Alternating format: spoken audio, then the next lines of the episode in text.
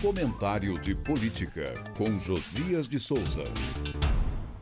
Em resposta a um pedido de esclarecimento da Advocacia Geral da União, o ministro do Supremo Dias Toffoli afirmou em despacho desta sexta-feira que sua decisão de suspender a multa que a ex-Odebrecht havia se comprometido a pagar após confessar a prática de corrupção vale apenas para o trato celebrado com a falecida força-tarefa da Lava Jato. Continua valendo a multa aplicada no acordo de leniência firmado pela mesma empresa com a AGU e a Controladoria Geral da União. Toffoli anotou que a suspensão do pagamento das obrigações pecuniárias refere-se exclusivamente aos acordos de leniência firmados com o Ministério Público lá no Paraná. Coisa de 8,5 bilhões de reais em valores corrigidos.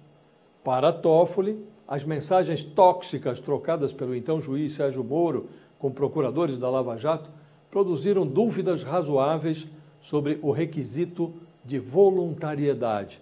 Nesse caso, a admissão dos crimes da ex-Odebrecht teria ocorrido sob coação.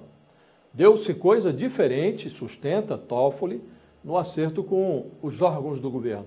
O trato com a AGU e a CGU que impôs multa corrigida de 6,8 bilhões à antiga Odebrecht, não ostenta os mesmos vícios apontados nos acordos firmados pelo MPF em Curitiba. Criou-se uma situação inusitada. Há na praça duas Odebrechts.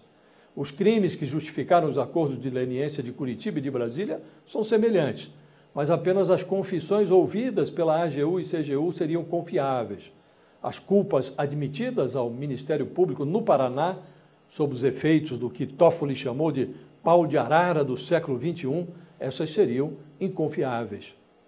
O economista Mário Henrique Simonsi gostava de dizer que os brasileiros são otimistas entre o Natal e o Carnaval.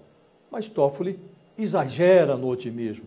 Em plena sexta-feira de Carnaval, o ministro leva à avenida um despacho que carnavaliza os acordos de leniência ou o Supremo arrasta as liminares do ministro para um julgamento definitivo no plenário, ou a supremacia da corte vira um adereço. Eu falo direto de Brasília para o podcast do Jornal da Gazeta.